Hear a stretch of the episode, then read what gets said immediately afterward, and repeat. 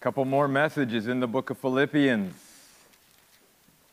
I actually want to pick it up beginning in verse 20 of chapter 3 and rolling down through verse 7 of chapter 4 tonight. We're going to talk about the peace of God that passes all understanding. And Paul tonight is encouraging the Philippians with five exhortations that will enable them and us to receive the promise of God's peace God's peace is like any other gift from God.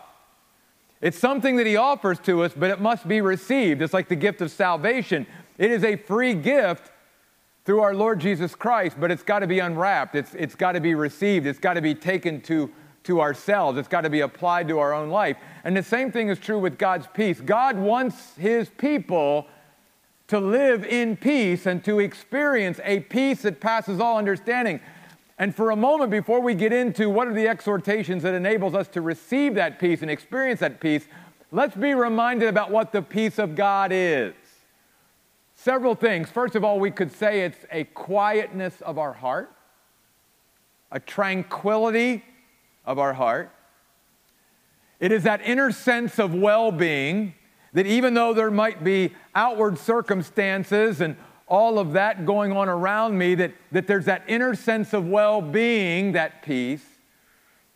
But I really like the language here that if you get into the original language, the word peace is the opposite from the word anxiety or anxious that is in verse 6. Do not be anxious. That word literally speaks about being pulled apart and pulled in all different directions. And doesn't that describe many of us and, and much of the world today. We live in a world where people are being literally like pulled apart in all these different directions and in all these different ways, and they don't know how to deal with life and navigate life and handle life because they feel like this part's going here and this part's going here. So, why is peace and, and, and the, the understanding of God's peace, peace such a picturesque word that helps us to understand the contrast of anxiety? Because peace literally means to bring everything to God and everything in our life under God. It, it, it, it's a God centered life. It's a life that no part of our life is out there hanging that's not being brought to God or under God. And we're going to see in all of Paul's exhortations, that's exactly where he keeps bringing the Philippians back to. Bring it to God, bring it under God, surrender it to God, cast it to God.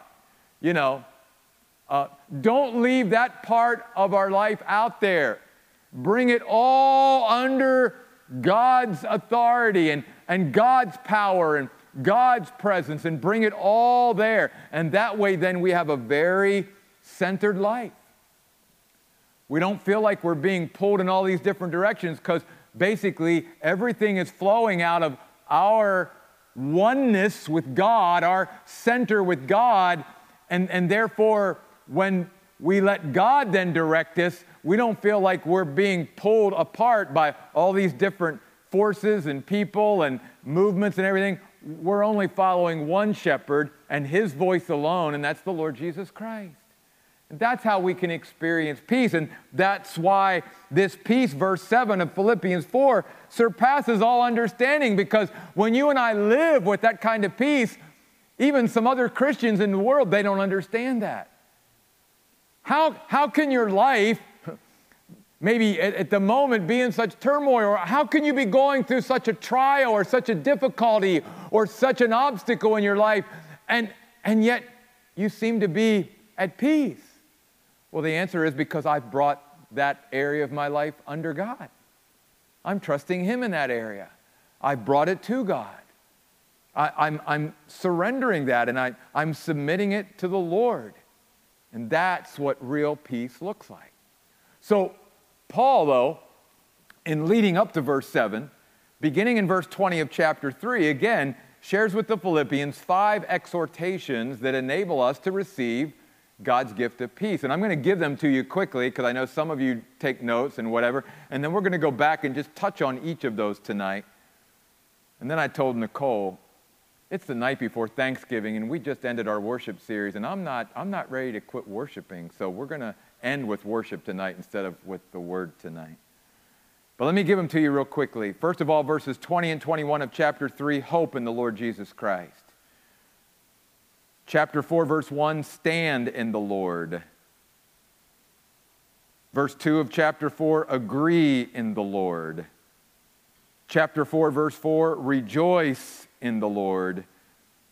And finally, at the end of verse 6 of chapter 4, tell it to the Lord. These are the five exhortations that helps us to receive the peace of God. And did you notice something there as we were going down through that passage? That many times Paul, under the inspiration of the Holy Spirit, is very intentional about adding the phrase in the Lord. Stand in the Lord. Rejoice in the Lord. Agree in the Lord. He's reminding all of us again that's got to be the environment that we exist in and that we live in. Because we cannot experience God's peace or any of these things apart from staying connected and in fellowship and in intimacy with the Lord. That's why Jesus said, I'm the vine, you're the branches. Stay connected to me. Without me, you can't do this. That's why over and over again he told his followers, remain in me, abide in me, maintain that close connection. Don't try to do life apart from me or without me. That's when we get into trouble. And that's why it's not enough that we have a relationship with God and that we know Him in a personal way. We've got to maintain that close connection and contact with Him every day, you see. And so let's go back up to verse 20 and 21 for a moment, and let's look at hoping in the Lord Jesus Christ. Notice there that Paul starts out in verse 20 by saying, Our citizenship is in heaven. Yes, we are a citizen of some country on earth, but we are dual, dual, citizens always as Christians because we're not only citizens of some earthly country, we're also, through the Lord Jesus Christ, citizens of heaven. And Paul goes on to say, and because we are citizens of heaven and our names are written in the book of life, which he mentions later in chapter 4, he says, guess what? We're looking and hoping for the return of our Lord one day. And we live in light of that hope every day. Because we understand then that this life is not all that there is, that we, as the Bible says, are just pilgrims and we're just strangers and we're just passing through. And this earthly life is so short compared to the eternity that awaits us. And no matter what's going on, the best is always yet to come for Christians. We're looking for him to come and we're awaiting him, Paul says. It means we're literally anticipating his return and, and, and we're hoping in that return, knowing that he's going to right all the wrongs and he's going to vindicate his followers and obviously, more importantly, I think, vindicate himself before the eyes of the watching world. And then Paul goes on to say, Oh, and by the way, here's something that should whet our appetite for the return of the Lord.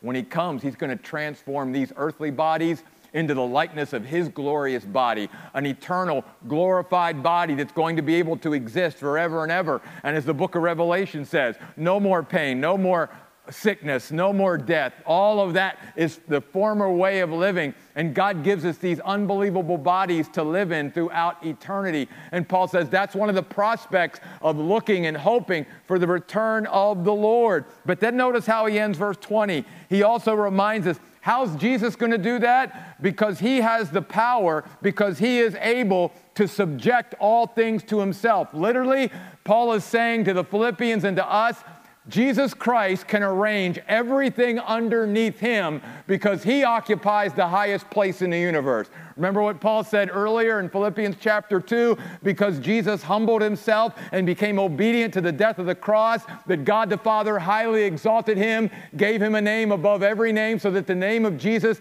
every knee will bow, every tongue will confess that Jesus Christ is Lord to the glory of God the Father. Nothing in the universe outranks Jesus. And therefore, he's saying if nothing outranks Jesus, that should be the hope that we live in every day. Not just a hope that one day he's going to return as he promised he would return, as he said in John 14, I go and prepare a place for you, and if I go and prepare a place for you, I'm going to come again and receive you unto myself, that where I am, there you may be also. That's the hope we live in. But until that, we also recognize that one day, because everything is underneath Jesus and he outranks everything in the universe, that that also applies to my everyday life today. And that there's nothing you and I will ever face that is more powerful or greater or bigger than Jesus. Jesus can handle it. And if you and I keep our hope in Jesus, the one who outranks everything in the universe, and we trust in him, and we rely in him, and we depend upon him, then we will have everything that we need to navigate even the most difficult of circumstances because, again, he is able. He is able. Chapter 3, verse 21. So, Paul says, how do we receive the gift of God's peace? Live every day in the hope of the Lord Jesus Christ not just for his return, but also for what he can do and, and help me with right now, because he occupies the highest place of the universe. Everything is underneath him. So nothing I ever come in contact with, no person I ever come in contact with, is greater than the Lord Jesus Christ. He can help us with anything and everything. Then, chapter 4, because then he says, So then. You see, the chapter and verse divisions of our English Bible were not in the original text. And I'm not saying they're bad, they actually do help us sort of organize our English Bible. But a lot of times we sort of stop at the end of one chapter and, and, and, and fail to realize that the author's thought process didn't stop at the end of that chapter, it just kept on going. And so notice the first two words of chapter 4. So then, which points back to what he just said. In other words, he's saying we need to live in light of eternity and live in the light of Jesus' coming and of things being so different and of our lives being so different. And, and that the best is, we need to live in light of that every day. And then he says, My brothers and sisters, dear friends, whom I long to see, my joy and crown, stand in the Lord in this way, my dear friends. The first way to receive God's gift of peace is to hope in the Lord. The second way is to stand in the Lord. What's it mean to stand in the Lord? Well, it means to persevere, it means to endure, it means to prevail. And the only way you and I persevere in this life and endure with all the obstacles and challenges and trials and difficulties and everything that you and I are going to deal with in life, the only way we persevere is in the Lord. If we try to prevail in our own strength, in our own wisdom, we're not going to make it. Which is why the writer of Hebrews says in Hebrews 12, let us run this race, race of, the of life with endurance. How do we do that? Looking unto Jesus, the author and finisher of our faith. The only way we persevere is in the Lord. And when you and I are running every day, and we're saying, Lord Jesus, I need you today. I, cannot, I cannot make it through this day well without you, Lord. The only way I can stand at the end of the day and have met all the challenges and obstacles and, and hurdled all those, you know, hurdles and everything is in you, God. So, so I'm, I'm going to stand in you at the end of the day and I'm going to persevere through you. That's, that's how we do it. Because if we try to persevere and endure and prevail on our own, we're not going to have any peace. we're just not. Because we don't have within us as human beings the ability to stand on our own. It's only when we stand in the Lord do we have the ability. And again, the crazy thing is, when we're willing to stand in the Lord, we may be going through something very horrific, something really hard, something really difficult, and yet, God, because we're standing in the Lord, will also give us the gift of His peace a peace that passes all understanding, a peace that other people would say, How can you have such peace? Because I'm standing in the Lord. And I'm hoping in the Lord. And I'm bringing everything that I'm dealing with under the authority of my Lord Jesus Christ. And I'm trusting Him. That's how I can have such peace because I know that there's nothing bigger than Him, nothing greater than Him, nothing outside of Him, nothing beyond Him. It can all be brought under Him, you see. By the way, before we move on to the third point, do you notice something in verse 1? Something we talk a lot about here at the Oasis because I want our church to be more than just a place where we as believers come and we just sort of hang out, you know, once or twice a week with each other and then we go our separate ways. But where we encourage one another, at least with a few others in this church, to build some very cherished and treasured relationships and friendships. And do you notice the language that Paul's notice how he talks about the Philippians. Notice what he says. First of all, brothers and sisters, you're my family, my spiritual family. Then he says, dear friends, and he uses that phrase twice. Once sort of at the beginning and then once at the very end. My dear friends, it means you're beloved to me. I love you. I have a great affection for you, Paul says. And then notice what else he says in the middle of verse 1 You are my joy and crown. Wow. You know what he's saying there? Again, in light of eternity, because that's the context, what he's just talked about, Jesus is coming. He's going to transform these bodies into glorious bodies. Eternity is waiting. When Jesus comes, it's all going to change. The reason Paul then says, You're my joy and crown, is he says, When we get to eternity, you know, one of the great joys that we're going to have is looking back on our life together as Christians and just recounting all the things that God did in us and through us as we, as we ministered together here on this earth. That's one of the reasons he says, You're my joy.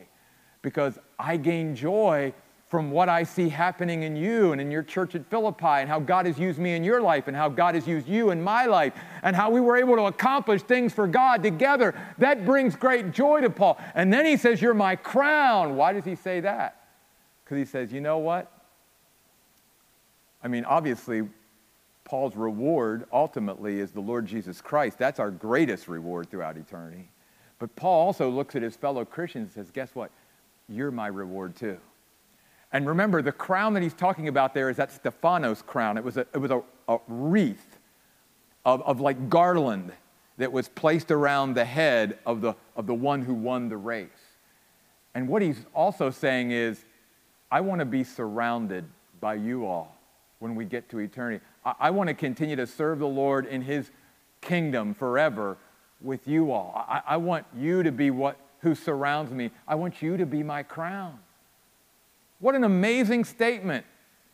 I, I, I grieve over so many Christians today who either don't want to really be part of the church or engage in the church or who live their whole Christian life and they never develop even a few really close, intimate, good friendships and relationships with other Christians that they could stand there and literally look another Christian in the eye and say, You're my dear friend and you are my joy and crown, like Paul did.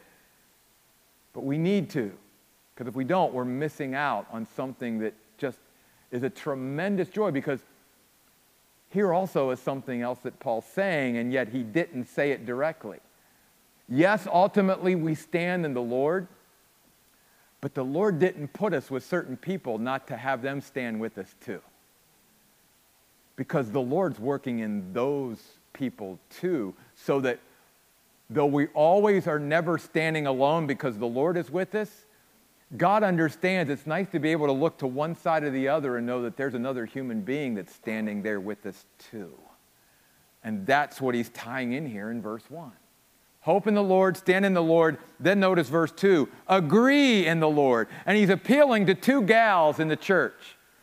Two great gals, two gals who literally were on the battlefield of ministry and who ministered with Paul. Notice what he says. He says in verse 3 These two gals struggled together in the gospel ministry along with me and Clement. Their names are in the book of life. They were, they're awesome saints of God, they're awesome servants of God. But guess what? Something has come between the two of them. And guess what? The whole church knows it. that they're not getting along or they're not speaking anymore. And Paul's heart is that, gals, you're being robbed of the peace that passes understanding when you are not allowing yourself to be reconciled to a brother or sister in Christ or anyone in your life. Because let's face it, if there's certain relationships that God wants us to be at peace with, and I realize it's not always on all of us. The Bible says, as much as possible, live at peace. Relationships are always a two way street. So I can be doing everything that I can, you can be doing everything you can in certain relationships. If the other person is not willing, then there's nothing we can do about it. God doesn't hold us responsible for that. But God does say this He says, if you think that there is any kind of window of, of compromise, of accommodation, of, of coming together, of a meeting of the minds, if they're willing to listen to you as much as they want you to listen to them, then he says, make that right.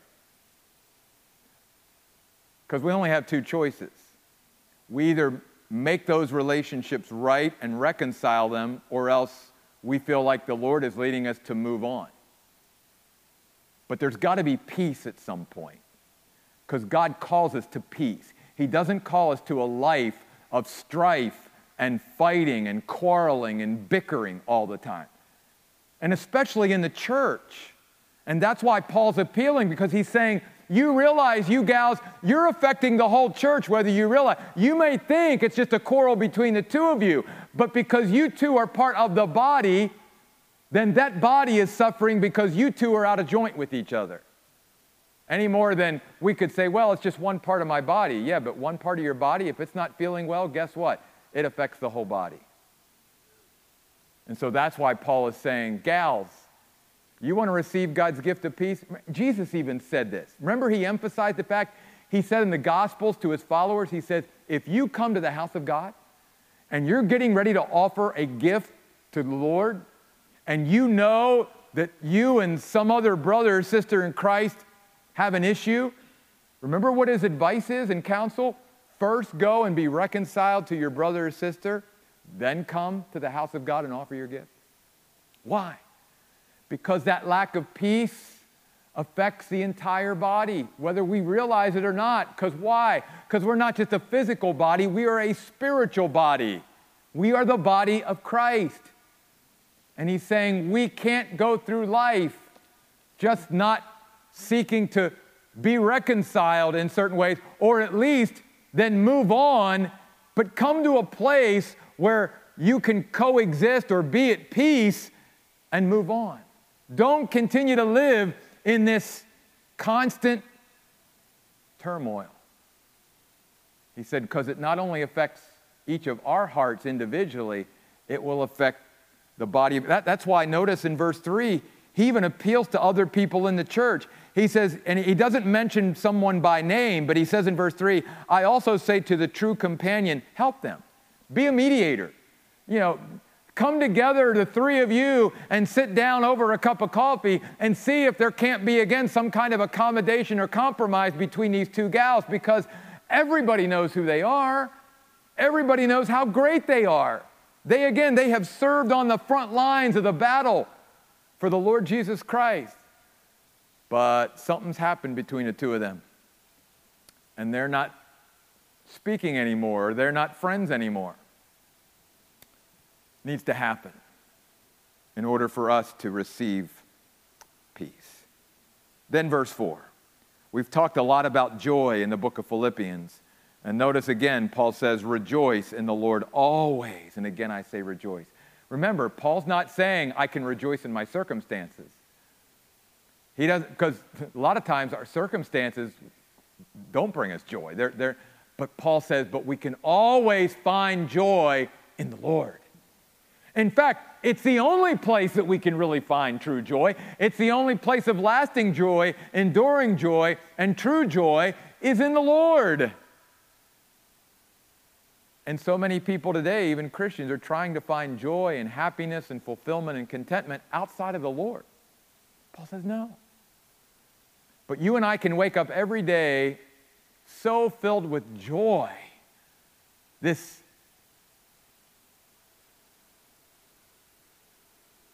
this sense of just unbelievable bubbling up. Ah.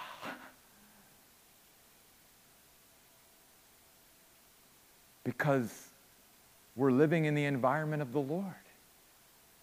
And we realize who He is and how good and how gracious He is and how compassionate and merciful and forgiving and all the things that we have to. And we've been blessed with every spiritual blessing. And pretty soon, when you begin to count your blessings and live that way, in the Lord, you begin to realize how rich we are, not how much we lack. Remember what the psalmist says in Psalm 23 The Lord is my shepherd, I lack what? Nothing. Nothing. And so he says, let's always find our joy in the Lord because that's the only place we can really find it. And that's the only way, place we can really maintain it. When we start going outside of the Lord to find joy, we'll never find it. All that the world offers, all that Satan offers, all that other people offer apart from God, they'll never find true joy until they come and bring it under the Lord and say, Lord, you're my joy. You're my delight. You're my treasure. Just as we've sung about tonight. One final one. And I love this. And many of you, you're, you're, you're prayer warriors. You inspire me to pray. But again, then notice what he says. Oh, by the way, at the end of, or in verse 5, I don't want to miss this, even though I didn't highlight this. Notice he also says, Let everyone see your gentleness. The word gentle just means to be reasonable, to be accommodating, to, to be able to get a, for other people to get along with us. and again, wow, we need that today. How many people are unreasonable and hard to get along with no matter what and, and will never budge at all? It's their way or the highway. God says that is no way to experience peace. Because if you live that way, you're always going to be in conflict with other people. You're always going to be butting heads with others because it's got to be your way. There's no give to you. God says, Not my servants. Be reasonable. When you can give, give. In fact, my servants probably are going to give more than they take, but I'd rather it be that way. Because you're going to find in your relationships there's a lot more peace than when you're always trying to take, you see. And then he says this, and we've sung about it tonight. I thought about this on a couple of songs we sang. The Lord is near. And when Paul says that, he's saying, and God's always accessible. God's always right there in time and space. God's never far away. He might seem far away, he might feel far away, but he's never far away. He's a prayer away, which is what he's going to talk about in just a moment. The Lord is always near us.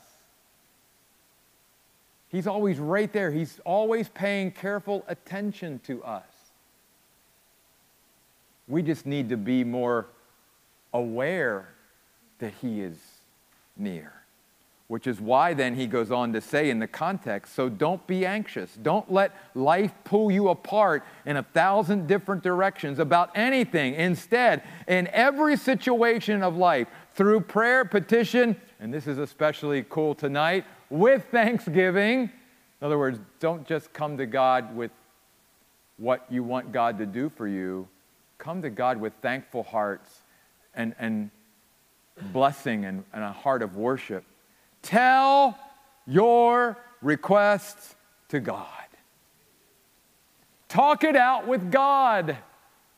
That's the way we can experience God's peace. Talk it out with God. Hope in the Lord, stand in the Lord, agree in the Lord, rejoice in the Lord, and talk it out with the Lord.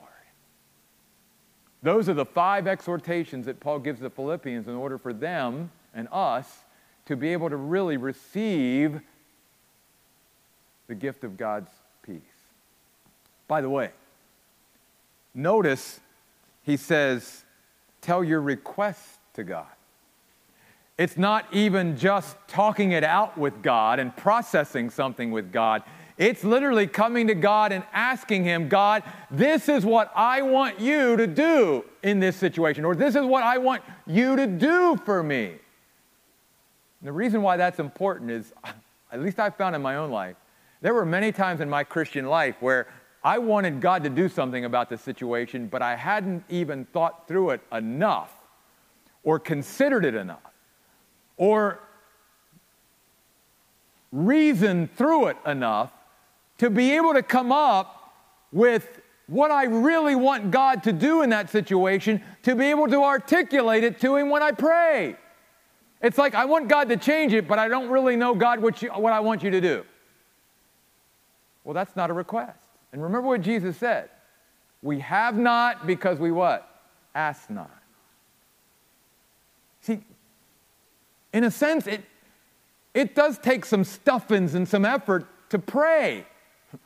Because sometimes before I even go into praying to God, I need to think through okay, before I go to the Lord, what do I really want Him to do for me? If, if, if His throne room is open and He's inviting me in to be able to talk to the God of the universe in whom is over everything, everything's underneath Him, then what do I, what do I want to ask Him for? I mean, let's face it. If we were given the opportunity today to go into the office of the most powerful king or president or prime minister or whoever that was in the world who could maybe do something for our situation, whatever it was, on a human level, would we not spend a little bit of time going, I'm going to write this down. This is, when I get in there, I'm not going to stumble. I'm not going to fumble over. I'm going to write down. This is exactly when I get in there before them. This is what I want to say. God appreciates that when we put that kind of effort into thinking through our prayers so that when we come, we literally can tell our request God, this is what I want. This is what I want you to do. You see.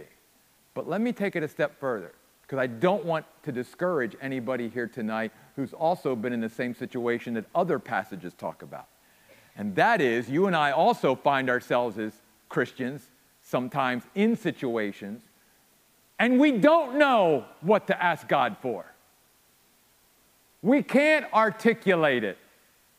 We can't describe the pain or whatever that we're going through. And we don't know what to pray for. Then the Bible says, guess what?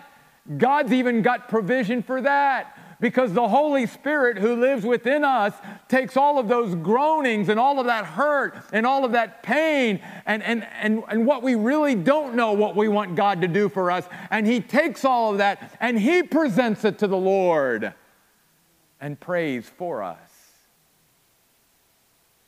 How amazing is God? God says, You have the responsibility to do this up to a point, but I realize that some things are beyond you as a human being even my children. So I'm giving you the provision of the Holy Spirit of God so that He can intercede on your behalf. And we know the Bible teaches in Hebrews 7:25 that Jesus Christ himself intercedes and is on his knees for us as well. And is praying for us each and every day. So hope in the Lord, stand in the Lord, agree in the Lord, rejoice in the Lord, and talk it out with the Lord. And then in verse 7, and the peace of God that surpasses all understanding will guard your hearts and minds in Christ Jesus. By the way, that word guard is a great translation because in the original language, it's a military word. It literally means to put a garrison around your heart and mind.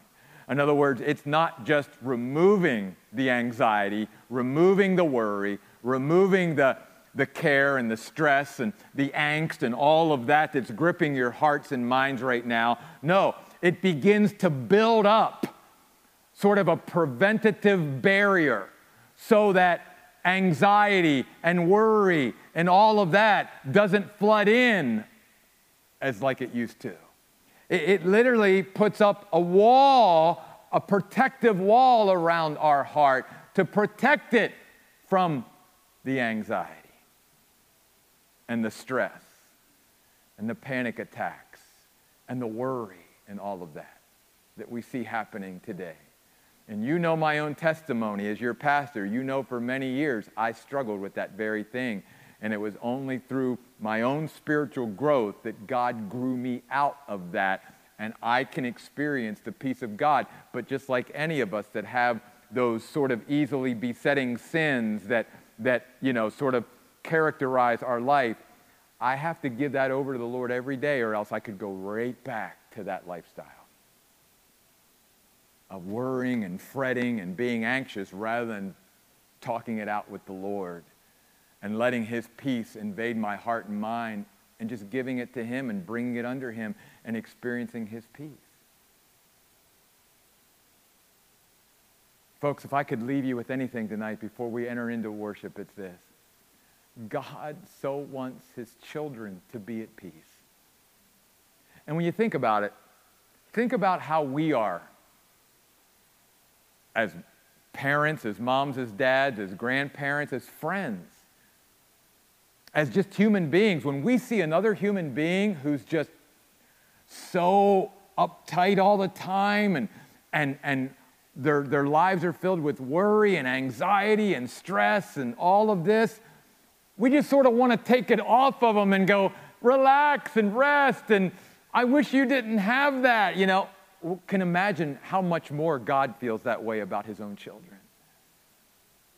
He's like, I'm your heavenly father. I love you more than you would ever know. I, I don't want to see you have to live that way because you don't have to live that way.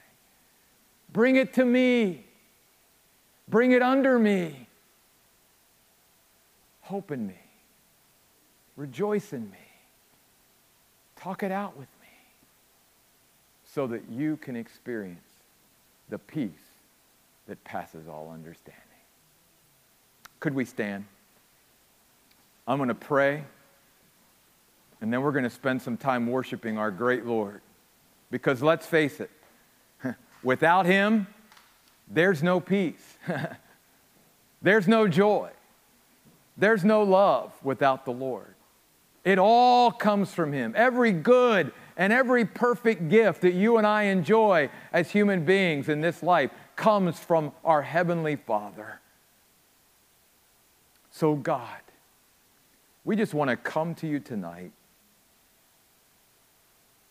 And we just want to pause for a moment in our busy lives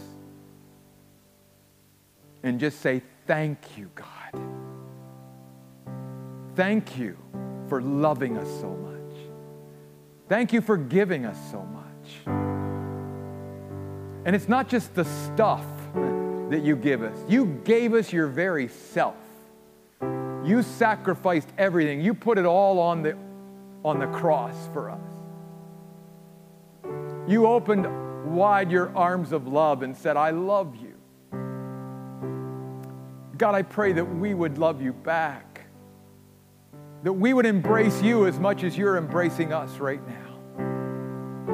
And that God, whatever we're going through right now, whatever we're dealing with, God, that we've been reminded just to bring it under you. Because, God, no matter what we're going through in life, we can experience the gift of your peace, a peace that passes all understanding. So, God, tonight, we're not even going to try to figure it out because the Bible says we can't. It's beyond our understanding. But what we can do is we can accept it, we can receive it, we can apply it to our life. And I pray that every one of us in this room tonight would leave here with your peace just gripping our hearts and minds, guarding our hearts and minds and going with us out that door into our homes and into li- our lives for the rest of this week and into the next week. God, would you put a blanket of your peace? Would you wrap us up in that peace? We pray in Jesus' name. Amen.